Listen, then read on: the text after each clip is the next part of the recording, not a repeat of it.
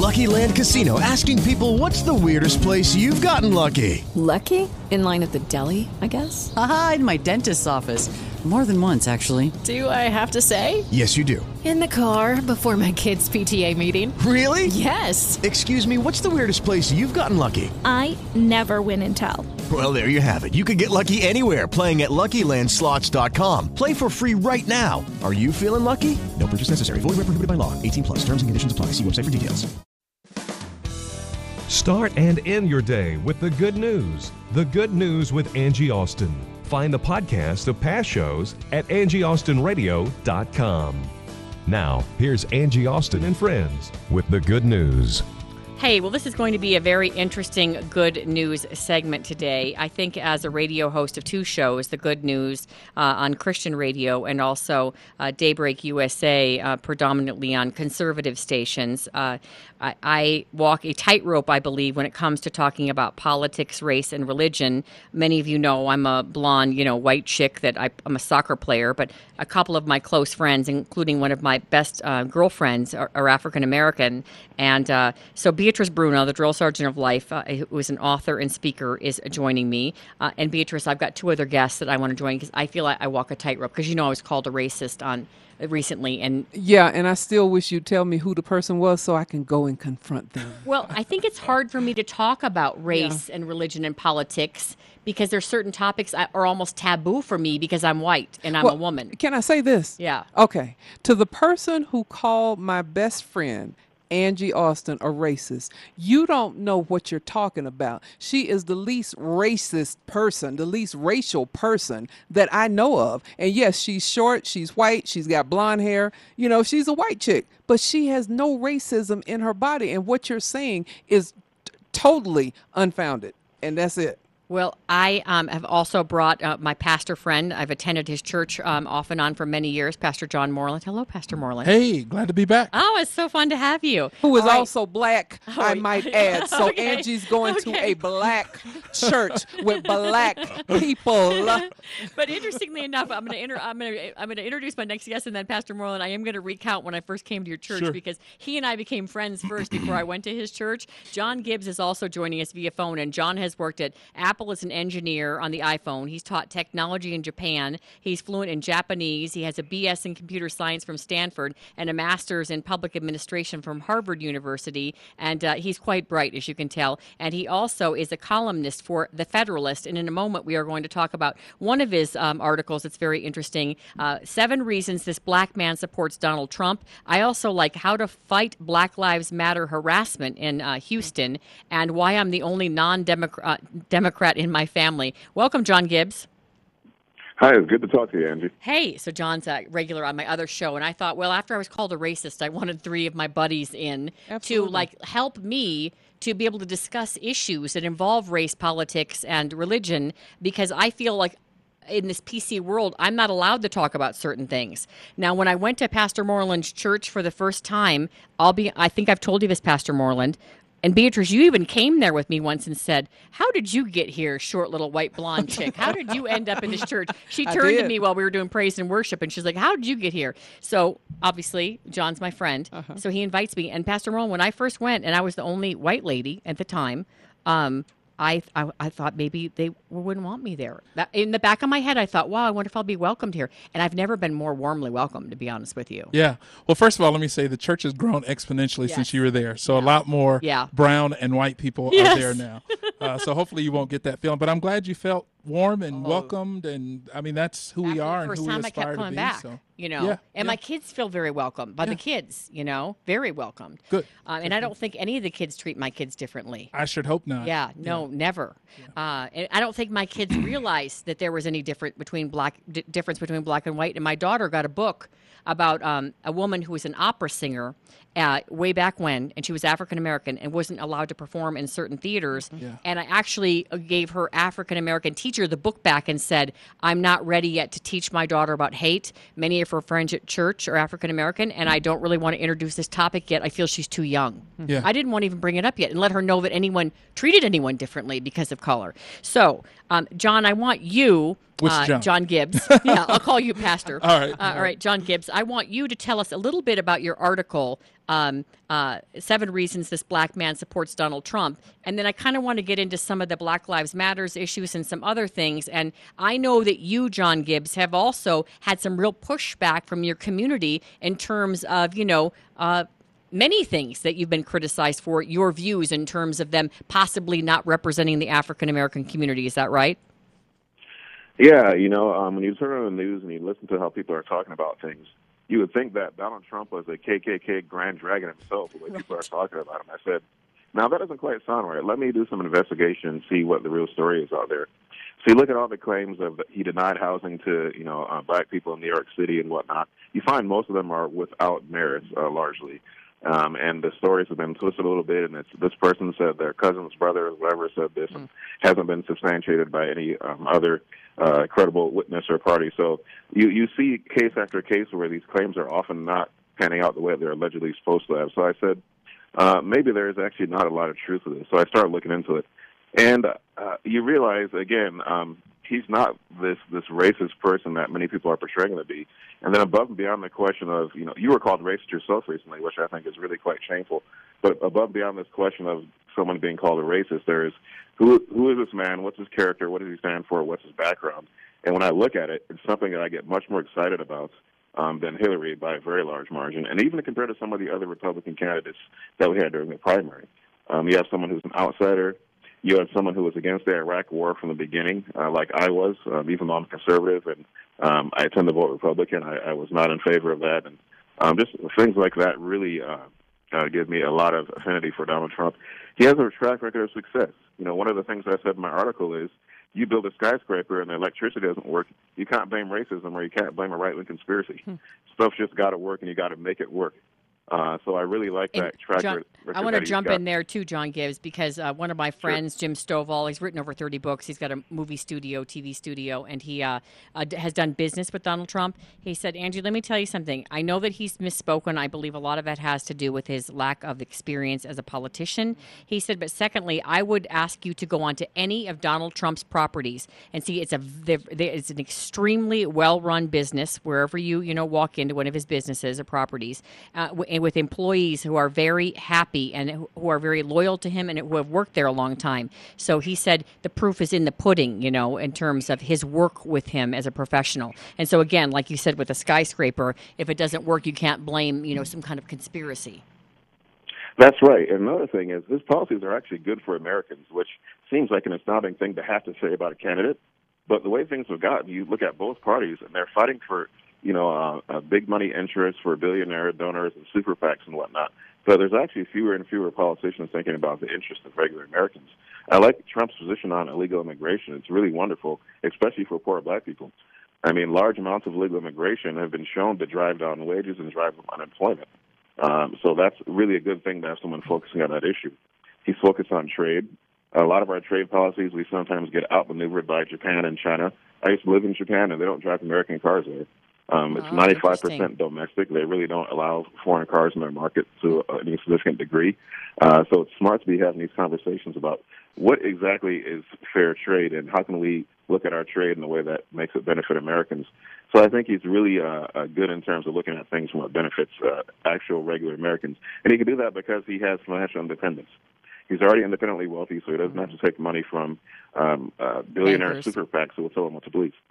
Uh, you know, uh, and what what are some of the what's the response that you get to you know five reasons? Uh, well, let's see. Uh, yeah, in terms of well, let's just start with the first article we talked about that we introduced. Uh, seven reasons this black man supports Donald Trump. What kind of uh, response do you get? Because by the way, Ben Carson did come out within the last day, and he actually said he would challenge the African American community to watch Hillary's America about the Democratic Party uh, in general, and not just vote um, the way that they feel they've always voted. Does that make sense? And again, I'm always nervous talking about this topic because somehow I'm going to misspeak and I'm going to be judged for what I say. And it's really hard to talk about things when I'm talking about the black community and I'm white because I have to really be careful uh, because, you know, it's not like my right to talk about. Does that make sense? And so, what, what kind of pushback do you get? Well, Thomas Sowell said a racist is a Republican who's beaten a Democrat in a debate. So I think that's worth remembering for you there. Um, but yeah, you know, I, I've gotten um, pushback. I've gotten people who say that I'm doing this just to be a novelty. that I'm uh, writing stuff supporting Trump just so I can be seen as some kind of some anomaly and, and person who's unique out there, and that I'll get notoriety just by having a unique, un, unpopular, uncommon position, which is completely false. I would never write what I don't believe. Period. Um, everything I'm writing is what I really feel, and I think the word has to get out there uh, that Trump is is a candidate for everybody. It doesn't matter if you're black or white. He's someone that I get excited about. That has nothing to do with seeking notoriety or seeking to be unique and uh, things like that. So that's something I get is people claiming that I'm doing this just to kind of be this Your- unique yeah, your uh, name. voice and market myself that way. All right. uh, Um, Be- I Beatrice, oh, sorry, by the way, um, jokes around that she's going to get kicked out of the back, black community for some of her viewpoints. And I remember last year, specifically, Pastor Moreland, you wrote on your Facebook page and you challenged people not to just vote a certain way based on color.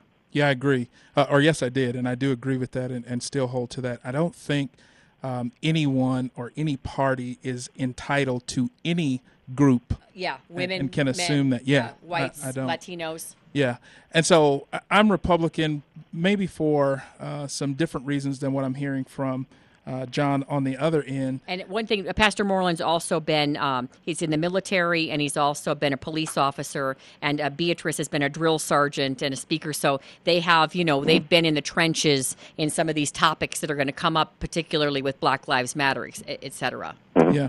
So for me, generally speaking, I'm Republican because of the moral platform. Again, generally speaking, uh, I come to this conversation kind of with a fundamental belief that I think we're having this conversation in America at too great an extremes, and we need to strike a better balance. That's a good point. You know, we say all white people are Right. this, or all police officers are that, or all black people are this. Or like when Trump spoke recently and talked about the communities being poor or dealing with crime uh, to the African Americans, they were like, "What? You said some." He didn't say some. Well, we do know he's speaking to the group that's really struggling. In my opinion, like I just feel like we have to walk, walk this tightrope. You can't just talk anymore. And I think that's part of what's hindering us is we haven't created an environment that's safe enough for everybody to be honest about what they're feeling. I don't mm. think most people are inherently evil. I think all of us are inherently ignorant. There's no such thing as common sense. You only know what you've taught, what you're mm. taught. And so we haven't created an environment where we can have an organic conversation and really say, "Hey, I feel this," or "I believe this," mm. or "The white community seems to uh, do this or the black community seems to act this way and mm-hmm. really allow someone to speak back to that without being labeled and so right, I, being labeled. Yeah. And so we're afraid to talk. yeah i don't know that i will support mr trump i'm really at a crossroads as a registered republican and and have a few questions for john if you know if the time permits but but yeah, we've got about 40 minutes, so we can. And uh, before we start the questions, then Sure. for John Gibbs from Pastor Moreland, Beatrice, did you want to chime in at all on uh, any of this? Because I don't know if you feel like you w- walk a tightrope. You're pretty outspoken, I believe, and don't uh, don't uh, watch your words according to how people might judge you. That's very true because having been having served in the military, have, being a black woman married to a white man in the United States of America in 2016, there are so many people that look at first my color and then say, "Well, why are you married to a white man?" Then they say, "Well, why are you Republican?" Well, first of all, I'm a Republican because when I went into the military, the Republican presidents were the one that helped the military the most. They gave us the most benefits. They provided the most um, benefits for us in the military.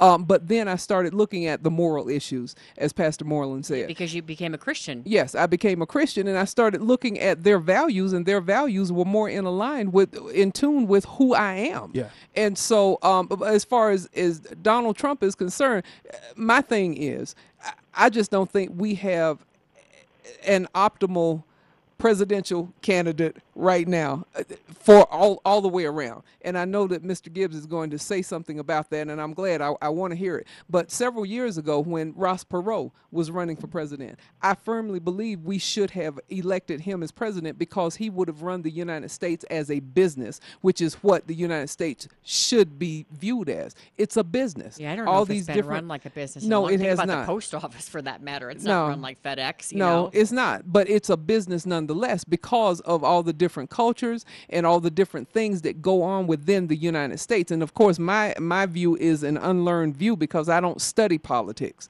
But um, looking at it from that standpoint, I feel that we should have elected people like Ross Perot, um, as well as and I I mean you know not for nothing Donald Trump because they are businessmen. They're independently wealthy, as Mr. Gibbs said earlier and they will run this company, uh, this country, not expecting for somebody to pay them, but expecting to to in, in invoke in our culture something that's going to benefit everyone. Now, uh, let's go ahead, uh, uh, Pastor John Moreland. Uh, go ahead with your question because I know you're having a little uh, hard time with Trump. And when I interviewed uh, Buck Sexton, who's with the Blaze and who fills in for Rush Limbaugh a lot, he said there are a lot of half Trumpers you know, people that maybe they're, they're thinking about voting for him, but they won't say it. They're not going to put a sign in their yard. They don't want to get into a disagreement with someone, but they're considering it. And I think a lot of people feel like they're um, between a rock and a hard place, you know, and some Republicans even turning on him. And I have my own opinion about why some of them are doing it. I do think there's some professional jealousy, you know, like the Bush family. It's like uh, we had our time and now we're just going to, you know, try to bury you. Although, mm. interestingly enough, I think it's Jeb's, is it son? son it's, it's, someone in the family that now is endorsing him, who's also in politics that I uh, I talked about on the show a few weeks back. But feel free to ask uh, John Gibbs a few questions if you'd like, Pastor yeah. Moreland. John, hey, thank you for your time and thanks for um, the level and depth of research that it sounds like you've done. And, and I try to keep my eyes and ears open and do my homework before I make a, a judgment call one way or the other. Uh, so I do have some questions about Mr. Trump and why you're supporting him that maybe you can speak to. So I hear people say, uh, Trump is not a racist, and I don't know whether he is or isn't. I know he has made some statements that trouble me deeply that I want to ask you to speak to. But I hear people say he's not a racist, he just misspeaks. Well, when you're the leader of the United States of America, I'm not sure that we can underestimate the power of misspeaking when you're dealing with people like Russia and China and North Korea, so on and so forth. But to, to come more directly to that statement, he's not a racist, how do you qualify some of the troubling statements that he has made about, for example, Mexican Americans in his, um, or even, uh, if I can use the term, illegal Mexicans who are here in the United States illegally. But how do you qualify, how do you um, categorize some of the statements he has made uh, when he has said, and I'm not quoting him verbatim, but certainly these were his words, that they're lazy or they're criminals or they're rapists, so on and so forth. How is that not racist? What would you say to that? Uh, well, first of all, Pastor, thank you for the questions. I think it's good to have dialogue about this and, and explore these issues. So I'm, I'm very glad to be able to discuss this. Um, you know, I think my first answer to what you've raised is to look at the context.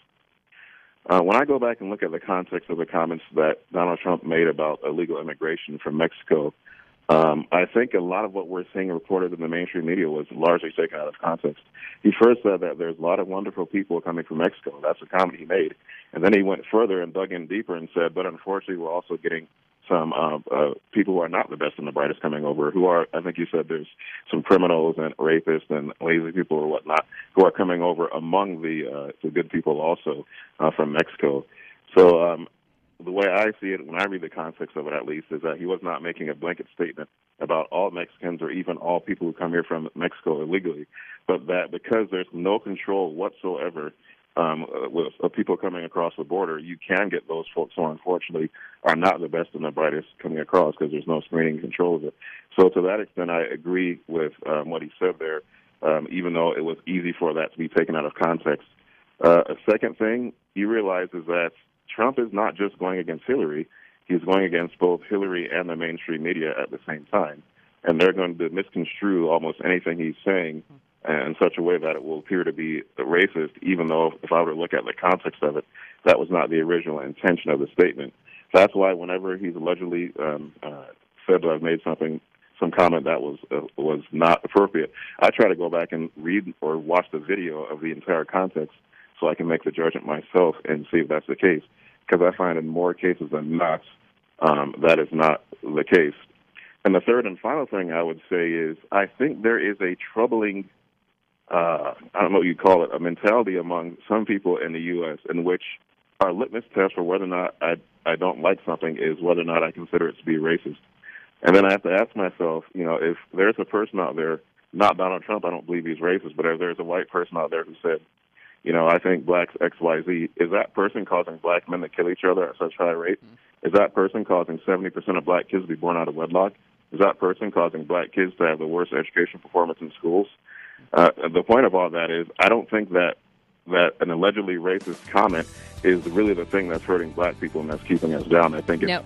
deep spiritual issues in the community, it's issues in the family, it's government policy that sometimes incentivizes the wrong kind of behavior, disincentivizes marriage, disincentivizes work. I'm more concerned about those kind of things than um, whether or not John, what someone has said is stay there. We have to go to commercial. We have to go to commercial break. And uh, in regards to CNN cutting video, they just got busted recently for completely cutting uh, something out of context that changed the complete meaning of what they said. We'll talk about that and continue this discussion when we get back. The good news of Jesus for you in high definition radio and streaming at 670kltt.com. This is KLTT Commerce City, Denver.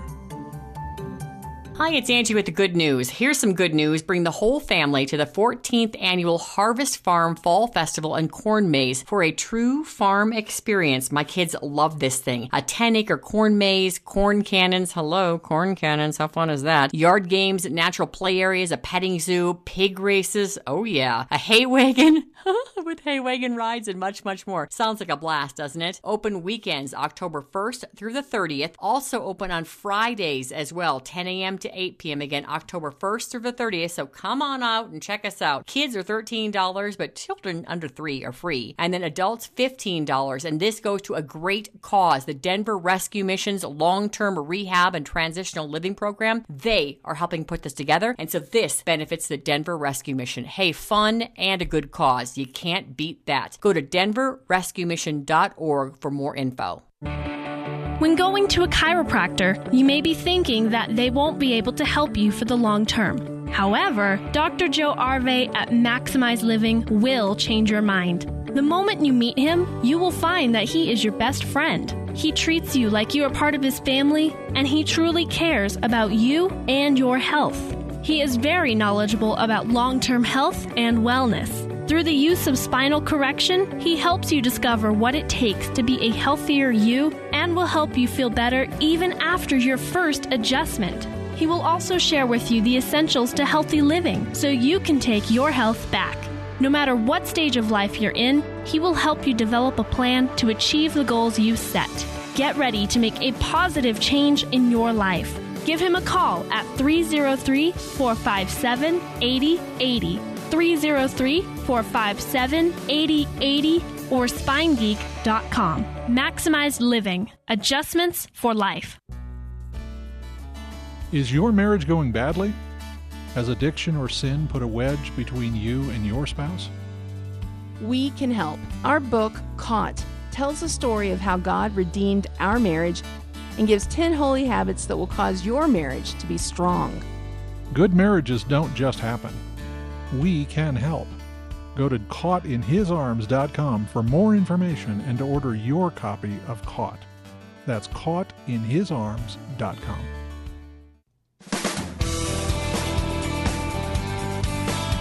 Welcome back to the good news. Very excited to welcome Brad Snyder and his book Fire in My Eyes An American Warrior's Journey from Being Blinded. Um, and Brad, I have to tell you, my um, producer is so excited. Um, he's been talking about doing this interview for weeks now, and uh, just really excited to have you on the show. Thank you so much for joining us. Well, that's fantastic. Thank you for having me. All right, so tell us, well, just hear your story. I mean, we tell a lot of stories. Um, again, let me give you the full title A Fire in My Eyes An American Warrior's Journey from Being Blinded on the Battlefield to Gold Medal Victory. So, uh, explain your situation, how you went into the military and then ended up in the Paralympics as a, a champion.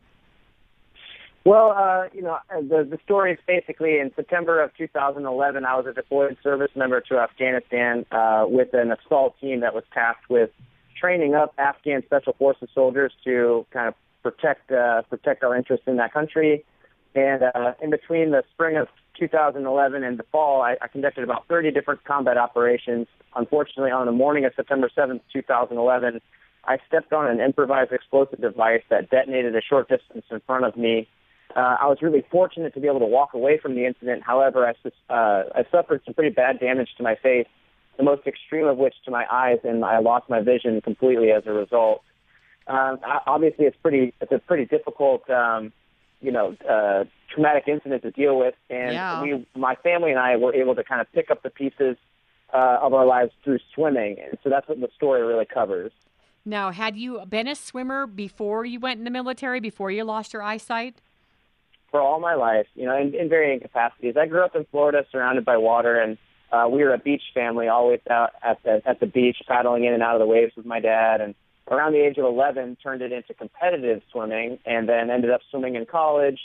Moved away from the sport in 2006 to to serve, you know, in the Navy, um, and you know, always kept up with athletics. It's a part of the, you know, it's a core component of Navy Navy life. Is is PT, we call it physical training. So I was in pretty good shape when I got hurt and it was kind of a natural connection to do to get back into um, while I was working through rehabilitation. Well, and how neat too, because the pool you already knew so well, and so you could navigate it really without your eyesight, and then you already had the physical, you know, uh, uh, you know, ability to excel. And that my understanding is that's what you've done. I, I, I want to read a quote from um, from you um, when you were speaking with First Lady Michelle Obama, and then I want to get into you know your competition in the Paralympics.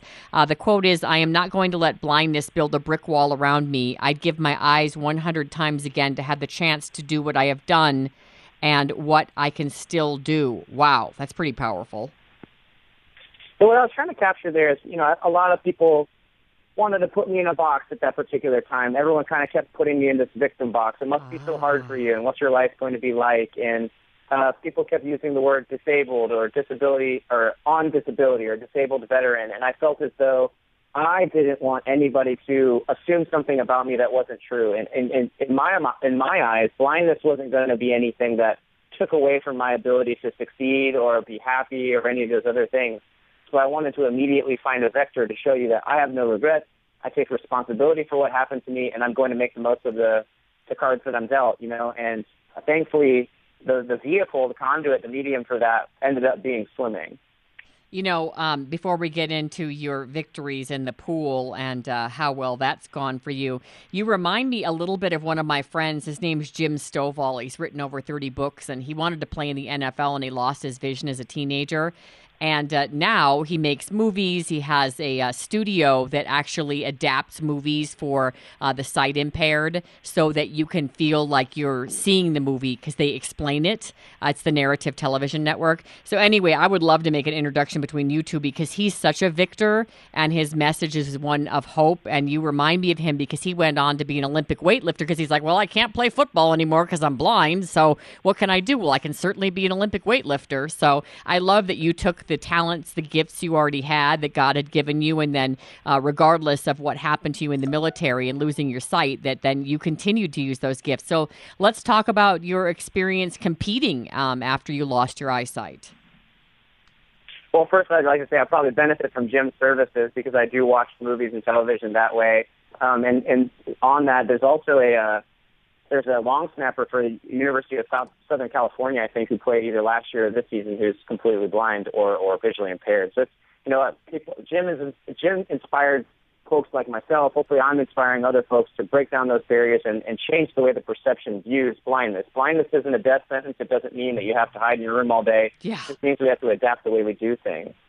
Um, and, and so it's it's funny you talk about Paralympic achievement. You know, originally when I got into swimming, it, it had nothing to do with competing. It had everything to do with just showing myself and my family that I would be able to uh, continue living in, in the same manner that I did before. It kind of took a life of its own though when I started to make the national team level cuts, and then we went to Paralympic trials in 2012.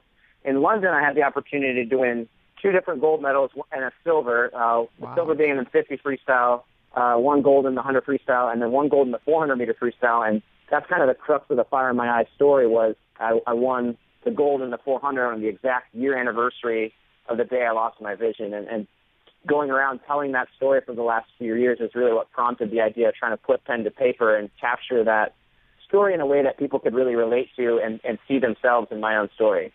Wow, that is impressive. And for anyone that doesn't swim the 400 free, it's not for sissies. It's not exactly like down and back. That's down and back, down and back, down and back, down and back. So it's a couple, it's about a four and a half minute race. Um, and, and moreover, what's been fun is like so I've been telling that story and writing that story, and we debuted the story exactly a day before I went to Rio to do the same thing, and actually I was able to improve upon that this go around. Uh, I won the 100 and the 400 again.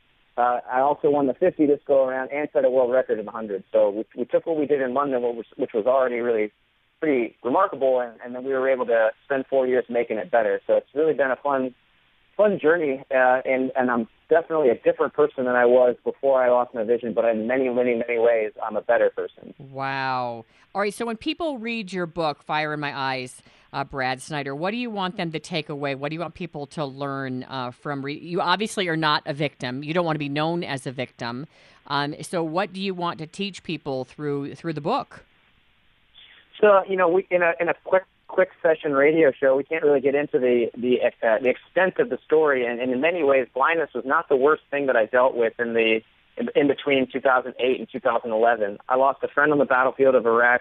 I lost an ex-girlfriend to suicide. Oh. Uh, my dad actually died while I was in Afghanistan, and then I went blind. So when you kind of consider all these major traumatic instances all in succession, it kind of it, it beat me down for a while. But I kept, you know, in, in some ways, kept putting things into perspective and moving forward. And really, that's what I want to inform the reader is that you know life can deal with challenges and some difficult situations, but if you continue to adopt a positive outlook, uh, embrace your family, and uh, always seek to be a better person than you were the day before.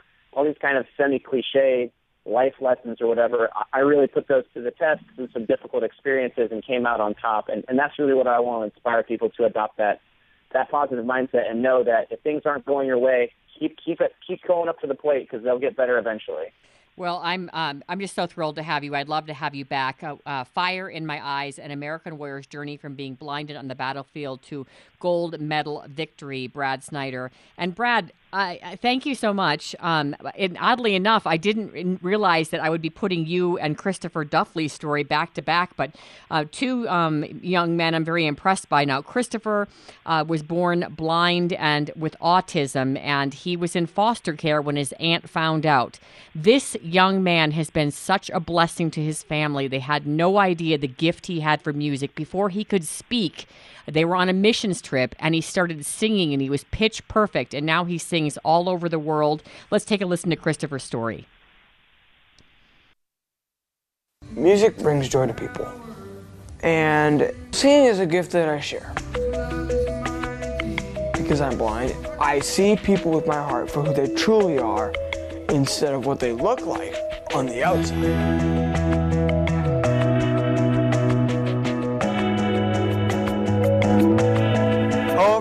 Christopher Duffley here from Manchester, New Hampshire, and I'm an inspirational singer and podcaster. Joining me in the studio today is my co-host and great mom, Christine Duffley.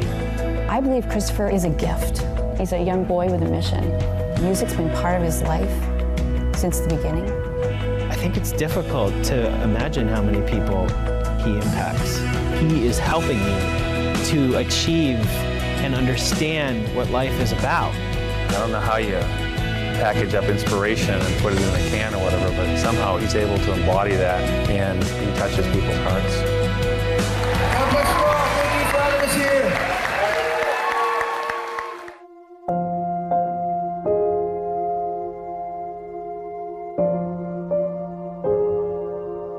Christopher came to us under special circumstances.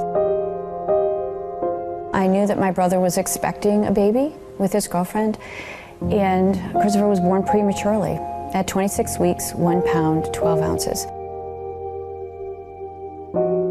And those beginning weeks were very critical, and there were times that my brother was told he wasn't going to make it. A period of time passed, and we heard no more about what happened to Christopher. And when I called social services, they told me that he was in foster care.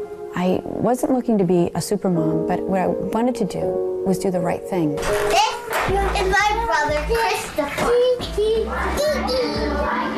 The world he loves so very much. Christopher showed signs of loving music from the moment I picked him up.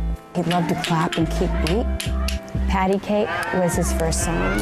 Patty cake, patty cake, baker's man. Yes, the happy boy.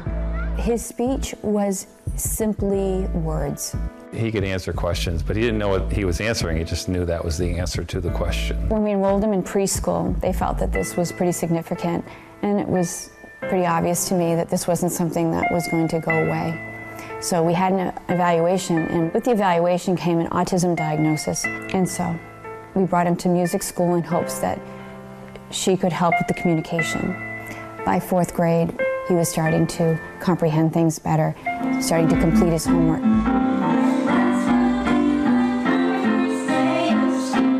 It was through music therapy that Christopher was really able to communicate with us and then now to the world. The teacher taught him the national anthem. What a proud moment that was to be there in that auditorium with all his classmates and veterans and family members and to hear him sing.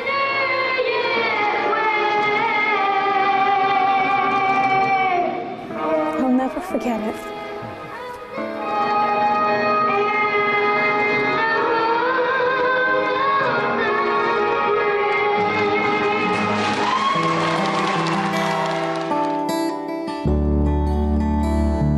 We went from singing the national anthem to singing Open the Eyes of My Heart on the video that went viral with that huge choir. Open the eyes of my heart.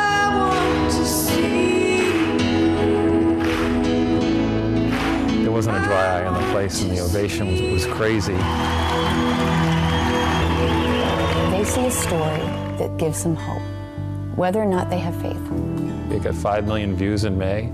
So I said, wow, that's a great, in three weeks, 5 million views. And then in June, it gets 22 and a half million views in one week. I'm humbled. I am humbled by all of this, and it's because of that video that we do what we do. One, two, ready, go.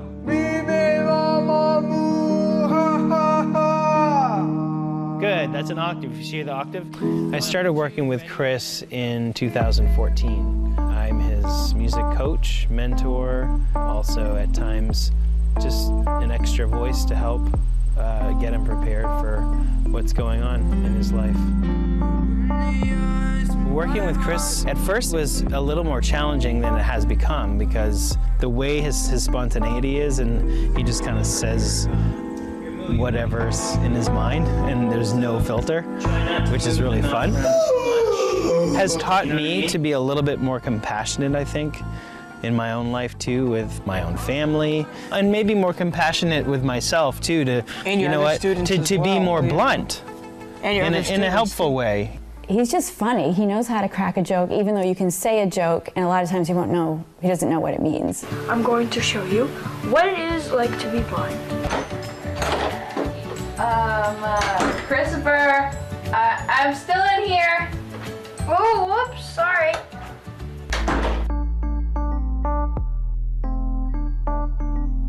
I see Chris impacting a generation. It's not just the music and just making music. He wants to advocate for people. He wants to move other people to action. I never stop thinking of ways I can make a positive change in the world. He's delivering something to them. It's like a special package for them, like this is for you. Uh, and that's what's so wonderful. When you can touch all sorts of different people at the same time, that's a gift.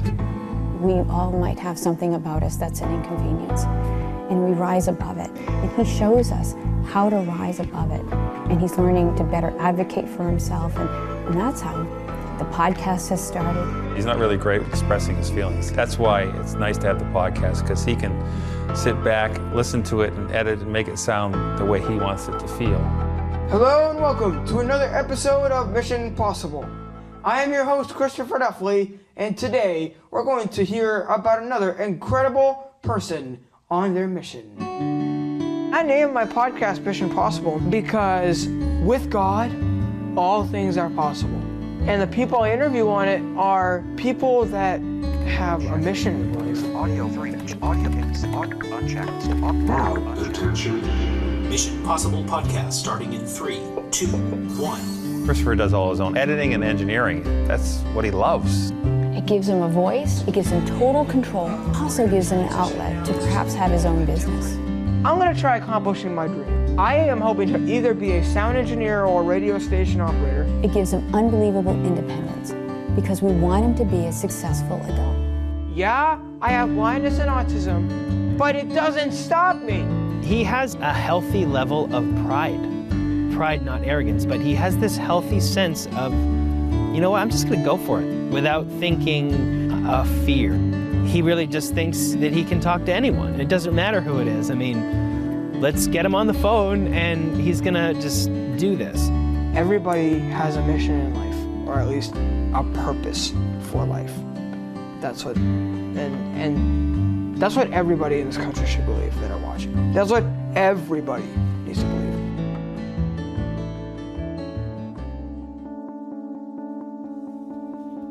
When he sings, it's a whole experience.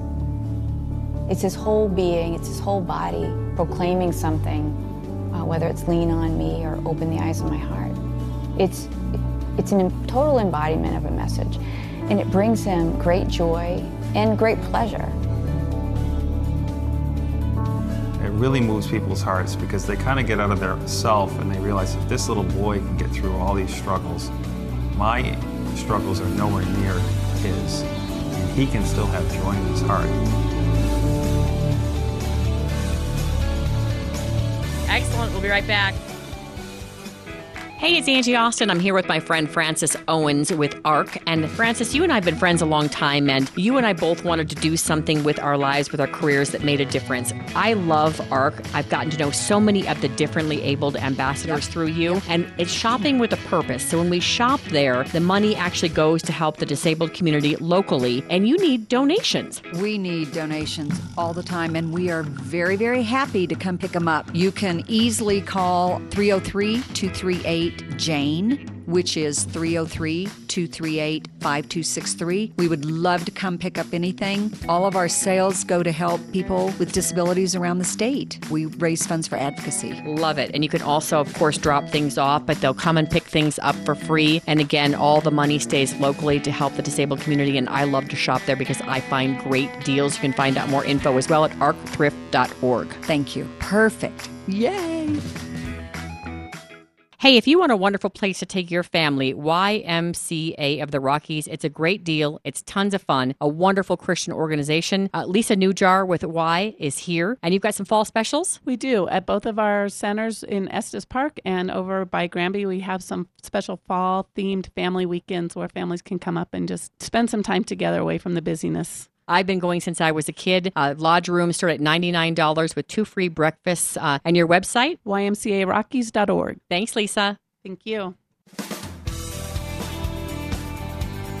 Hi, it's Angie. Welcome back to the good news. Did you know that there are some signs of a stroke? I've talked with my mom several times because I don't know about you or your parents, but my mom is the one to like wait it out and not call 911. So I've specifically gone over some of the signs, and I think it's so important for all of us to know because one in six people worldwide will have a stroke in their lifetime. So here to help us today is Dr. Jeffrey Switzer and also Lieutenant General George Crocker, who is a stroke survivor. Welcome, gentlemen gentlemen. Welcome. Thank you for having us. All right, doctor. Let's start with you, and we'll talk a little bit about the um, the signs and what we need to know and when we need to call for help. Because I know that with a stroke, you need to get help right away because you can really decrease the uh, you know the effects. And then I want to talk to the general about his stroke and his experience. So, doctor, you first. Sure, that's right, Angie. There is a acronym that your listeners can remember called FAST. That's very useful to to recognize the symptoms of stroke and get rapid attention. So FAST stands for face,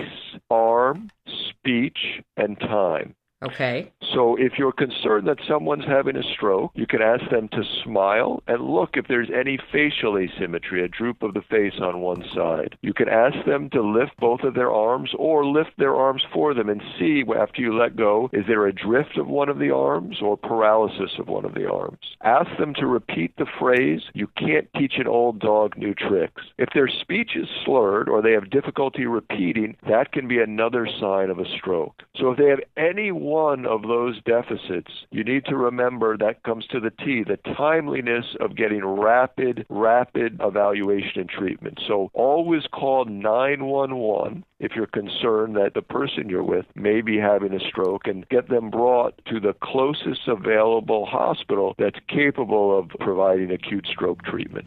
Okay, so again, that is fast, face, arm, speech, and time. And uh, don't be afraid to call 911. The faster you get help, the uh, better off you'll be in the long run. Let's talk now to you, General Crocker. What was your experience when you suffered a stroke on that day? Well, I suffered a massive stroke. I was out in the garage putzing around with the cars, and I had a pain in the back of my head, and I blacked out and went down. My wife came and found me about five or ten minutes later. Immediately recognized that I had had a stroke and called 911. The EMTs, as they were loading me up, they called forward to the local hospital, which is a small hospital in rural area in north central Arkansas, and they linked up with Arkansas Saves, which is the Arkansas Teleconferencing Network. Network, AR SAVES it's called. Okay. They instructed them how to treat me. They treated me, put me in an ambulance, further evacuated me down to Little Rock, some 75 miles, because it was too stormy to fly. And they performed an incredible procedure that, that uh, fixed me up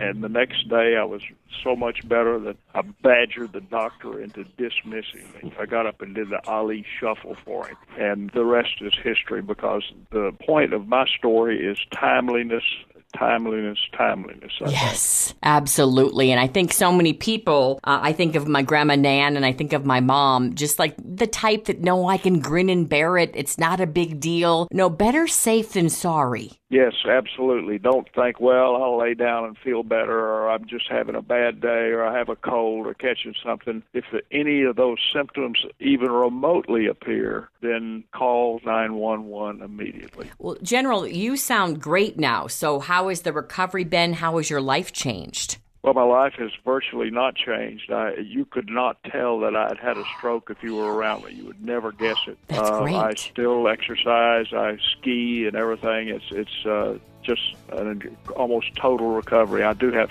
slightly less strength on my right side, but uh, almost not noticeable. Well, thank goodness, and thank goodness your wife was so on the ball to get you help right away. Um, if people want to get more information, uh, doctor, where should they go to again go through the uh, fast face, arm, speech, and time, and maybe share that with their family members? Sure. There's a website www.strokeawareness.com where your listeners can get more information.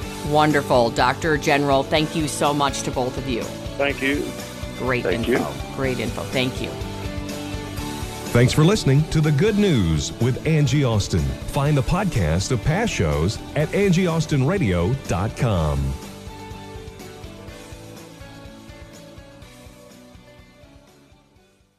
With the Lucky Land slots, you can get lucky just about anywhere. This is your captain speaking. Uh, we've got clear runway and the weather's fine, but we're just going to circle up here a while and uh, get lucky. No, no, nothing like that. It's just these cash prizes add up quick. So I suggest you sit back, keep your tray table upright, and start getting lucky. Play for free at LuckyLandSlots.com. Are you feeling lucky? No purchase necessary. Void where prohibited by law. 18 plus terms and conditions apply. See website for details.